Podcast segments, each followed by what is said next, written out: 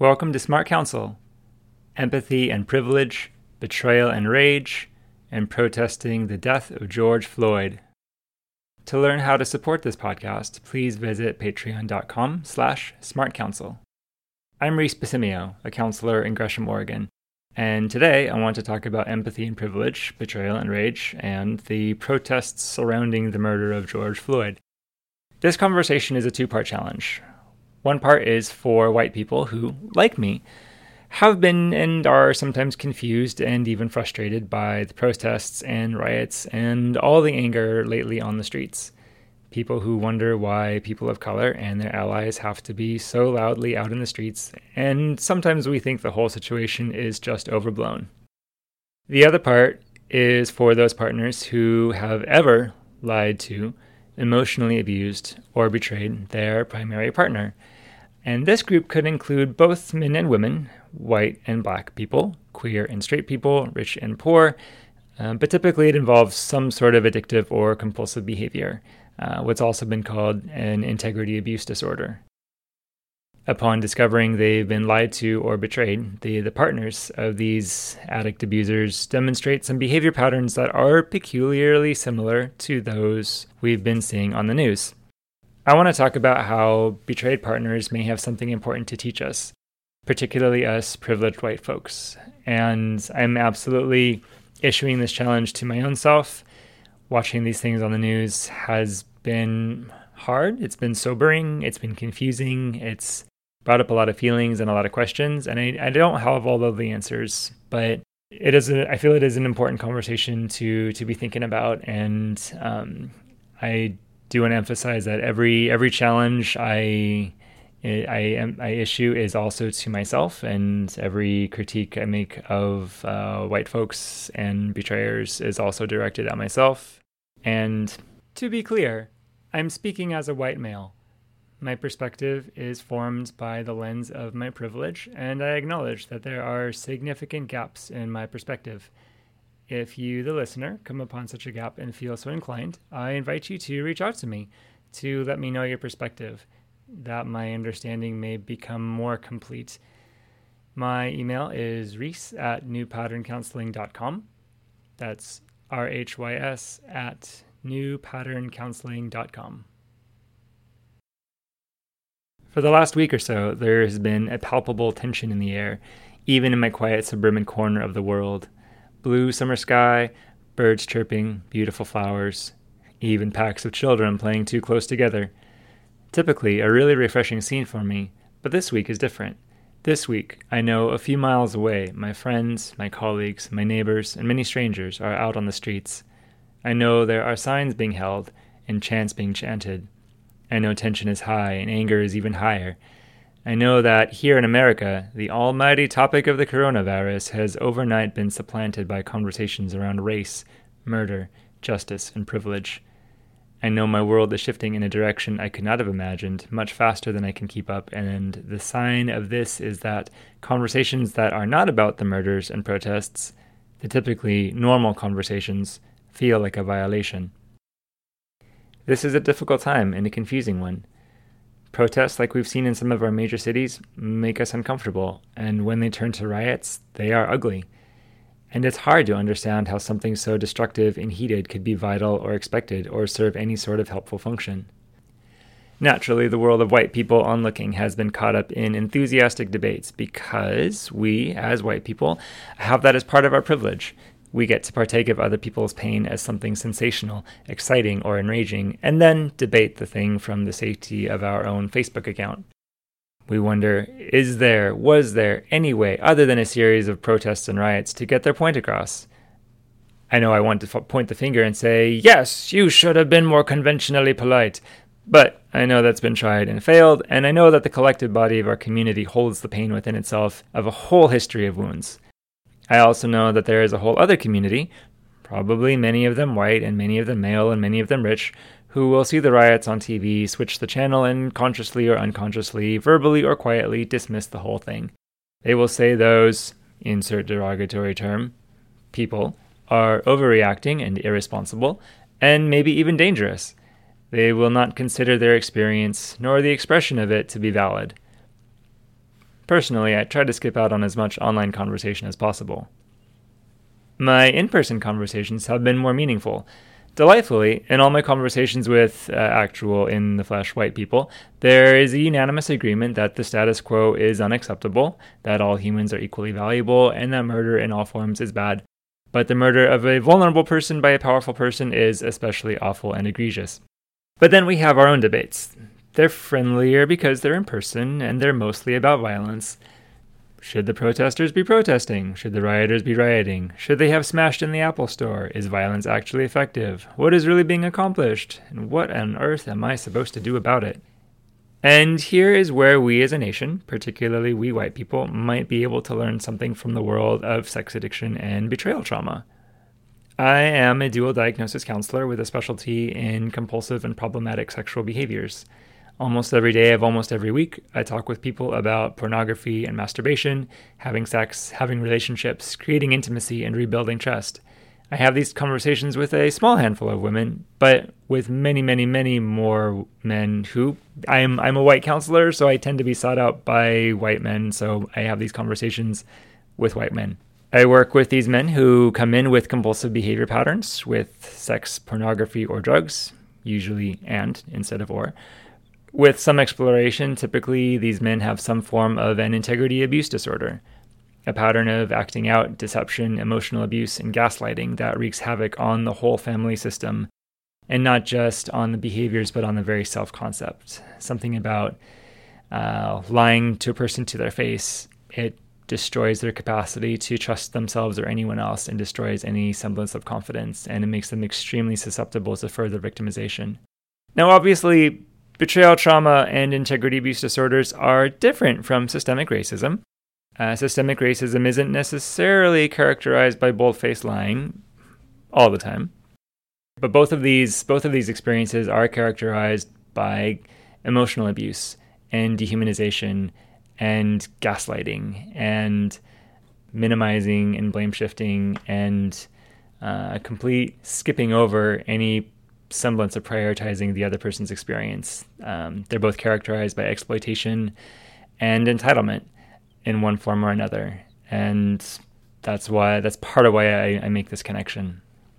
When I'm talking with men who have acted out and violated their primary relationships, talking about that inevit- inevitably means talking with the women trying to piece together their psychological and emotional safety in the wake of discovering their partner's betrayal. These wives or husbands, fiancés, partners, girlfriends, boyfriends, they're the people that the addict abusers love the most and hurt the most deeply. These partners experience a deep and special kind of pain as a result of their various forms of acting out, particularly infidelity. Probably the most recurring and most difficult conversations have to do with rebuilding trust and empathy. We are always talking about challenges in rebuilding trust and healing a relationship after a physical or emotional affair or other breach of contract. The work is pretty intense, and most of the acting out partners recoil strongly at the idea of closely examining the impact their behaviors have had on their partners. This week, we had a break when the protests began in earnest and when at least one of the protests became a riot. Long standing rage bubbled up, spilled over, and took shape as shattered storefront windows, burning cars, graffiti everywhere, mobilized armed forces, curfews, injuries, tear gas, and shouting. Lots of shouting. Meanwhile, as all of this has been happening in my city of Portland, Oregon, as well as in other cities across the nation, in my tiny office in downtown Gresham, I find myself continuing to have conversations about the impact of betrayal trauma. At least the conversations have been supposed to be about betrayal trauma and empathy. Uh, this week, though, everyone has been preoccupied with racism and social justice and wanting to talk about that, uh, which is not not too bad for, for an assortment of white guys but they'll say, Look at all those activists. And they'll say it with adoration. And they'll say, I feel like I should be doing more to support the cause. And they'll say, I feel a deep heaviness. And they'll say, Wow, can you believe the craziness? They've been eager to have conversations about George Floyd and Black Lives Matter. They've been bothered by their lack of engagement and excited to think about ways they could engage more in social justice. And they've been very open to learning more about how to mind the impact they have from within their white privilege. Along the way, there's been general bafflement at those other white people who are unwilling or unable to enter into the experience of the average person of color. and generally compulsively counter the idea of Black Lives Matter with All Lives Matter. Here's where I started to notice the ease with which we fixate on problems outside of ourselves and outside of our immediate sphere of impact. Movements like anti racial movement, activities like protests and demonstrations, and sometimes riots are essential. But they are complicated by the fact that they are big and exciting. And there's uh, nothing an addict in recovery likes more than something big and exciting that will be driven by adrenaline and maybe some dopamine. For people of color, these demonstrations and protests have been crucial maneuvers for survival.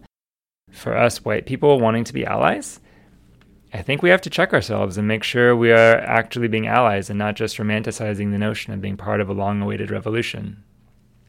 For most of us white people, definitely myself included, um, part of our privilege means that anti racial demonstrations and protests get to be add ons to our lives important and good ones, but potentially also things we invest in at the expense of our own inner lives and other responsibilities.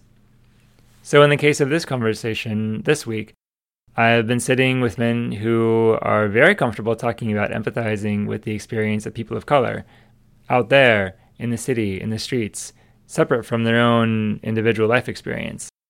Uh, but something changes whenever I, I try to direct it back to talking about their own lives and empathizing with the experiences of their partners, generally their female partners, who have been most directly impacted by their acting out actions. And that's where they start to have their own defensive reactions. My partner's overreacting. She's controlling. She's paranoid. Nothing I do is ever good enough. She doesn't believe in me. She has access to all my emails and texts and tracks my location through the city, and she still thinks I'm lying. Can't she see all the work I put into my recovery? Can't she see how sorry I am? She demanded I get rid of my friends, and I did it for her. She accuses me of thinking about having sex with anything with two legs when I promise I was just stretching my neck. It's not my fault the women in yoga pants just happened to be there. We can't watch movies together anymore because she's convinced I'm jacking off to every actress that she thinks I'm attracted to. She demanded full access to all of my emails, all of my texts, and demanded I give up all social media, and she made me abandon all my female friendships, and she tracks my location, and I agreed to all of this, and she still doesn't trust me. She keeps accusing me of checking out random women on the street when all I'm doing is scratching my knee. She's obsessing over details and always finding fault with me. Yes, she does these things. And yes, these things are unkind. And ultimately, these things do not promote connection and intimacy. She does them because she is hurt beyond reason, and she carries this pain in her very body. She does these things because she is angry.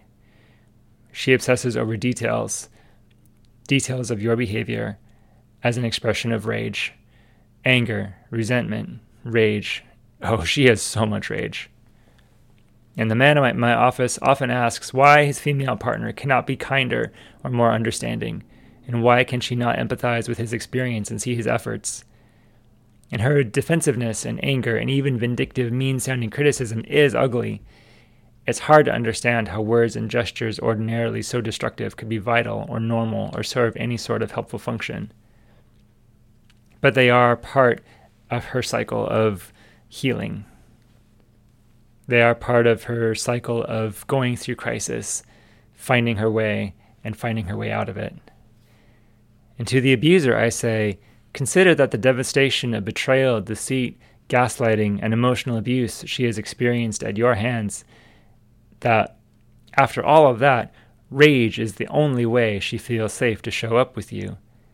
Consider that beneath her anger is grief and deep sadness and profound loss and fear and terror. Consider that the abrasiveness of her words and gestures are her reaction to you messing her up. You need to listen to her words and make space for her feelings and prioritize her experience. Betrayal trauma and systemic racism have this in common that they dehumanize, destroy self concept, and through gaslighting, completely overturn a person's sense of self. These forces erode a person's connection to a stable and rational, safe reality. Speaking as a man who has been the betrayer, I know that when I have been confronted with her pain and anger, anger that is a direct result of what I have done to her, I am terrified and overwhelmed, and I am deeply saddened and shamed, and right away I try to deflect her attention, to defend myself, and to minimize her actions, or to blame shift and find something, anything, at fault in her. And I'll say, Her problem isn't that bad. She's overreacting. She asked for it. She's troublesome. My needs weren't being met. If she would just speak to me nicely. And this only furthers the abuse and widens the schism between us. But meanwhile, what does it really cost me, the man who has betrayed her, to believe her, to center her experience, and for a time prioritize it? Why is it difficult for me to consider that these things she says about me and about what her experience has been may be true? What makes it even more difficult to consider these experiences may be a result of my actions? Here is where the conversations intersect.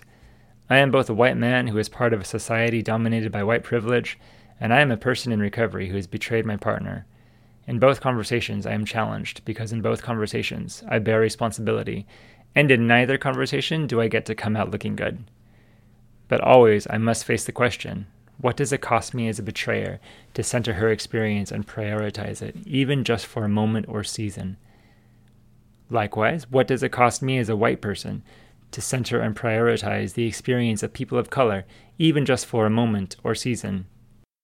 I know the costs. They are prices I hear talked about in session, and they are realities in my own life. Believing the stories of abuse and thus validating them means my own experience would be compromised because I wouldn't get to just be happy go lucky. I'd have to enter into their pain with them and feel it. I wouldn't get to just continue doing what I've always been doing. Some of what I have been doing has been hurtful and I'd need to change. I'd have to change a lot. I'd have to see myself as the aggressor, even the abuser, at least a little and maybe a lot, and I would have to change. My defensiveness is an expression of my own anger, which is a cover for my own fears. I've been struggling to find my own self, I'll say, find my own voice, my own sense of self. I'll cite my own insecurities, my own traumas, my own abuse, and look at my own growth journey and say, I've come so far to be me, and now I don't want to give that up. Centering someone else's experience would feel like a compromise to myself and a step backward. At which point I can legitimately question myself and say, so how real really is my growth? If I really believe the things that I believe, I would not be defensive around them. If I were really actually secure in myself, I would not be needing to defend myself or attack other people. Maybe I have not actually come as far as I think I have. Now, I certainly can seek a sense of security and empowerment. Any person can. Any person of color, any white person can seek their own sense of security and empowerment. But thinking of people with privilege and power seeking more security, more empowerment, the reality is that we should never take these things by force. And I can say, as a person with privilege and with power, much as I am a human with inherent dignity and worth, I am not entitled to pleasure myself and inflate myself and build myself up at the expense of someone else's humanity. And that goes for lovers, romantic partners, spouses, beloved family members. That goes for people of color, for women, for queer folk, poor folk, differently abled and neurologically diverse folk, every kind of person with a little or a lot less power than me. One of the ancient teachers in my tradition, St. John Chrysostom, said that the greatest and only safe investment we can make with our financial wealth is into the poor among us through almsgiving. Expanding on this thought, I would say the greatest and perhaps only ultimate meaningful investment of power, privilege, resource, and energy is into the lifting up of those more vulnerable than us. This, then, is the invitation and challenge. First, it is an invitation for white people in any situation to consider and prioritize the experience of people of color. Second, this is an invitation for betraying and acting out partners to consider and prioritize the experience of their partner. This second part is for acting out partners, for addicts, for betrayers. It is for male partners, female partners, white partners, and partners of color. It is an invitation to consider your impact on the other person. Own it. Do not back down from it. Do not make excuses. Do not look away from the other person's pain. Validate and do not minimize their experience. Do so in a direct and straightforward manner, and do not overdramatize the moment or turn them into the aggressor with you as their martyr, their victim. Whatever you do, do not make this a competition about who is hurting the most or whose experience is the most important. The power you have, with all your privilege, is to create a safe space where the vulnerable person can enter in and there go on their healing journey in peace. Will you do this with me? Will you join me in this work?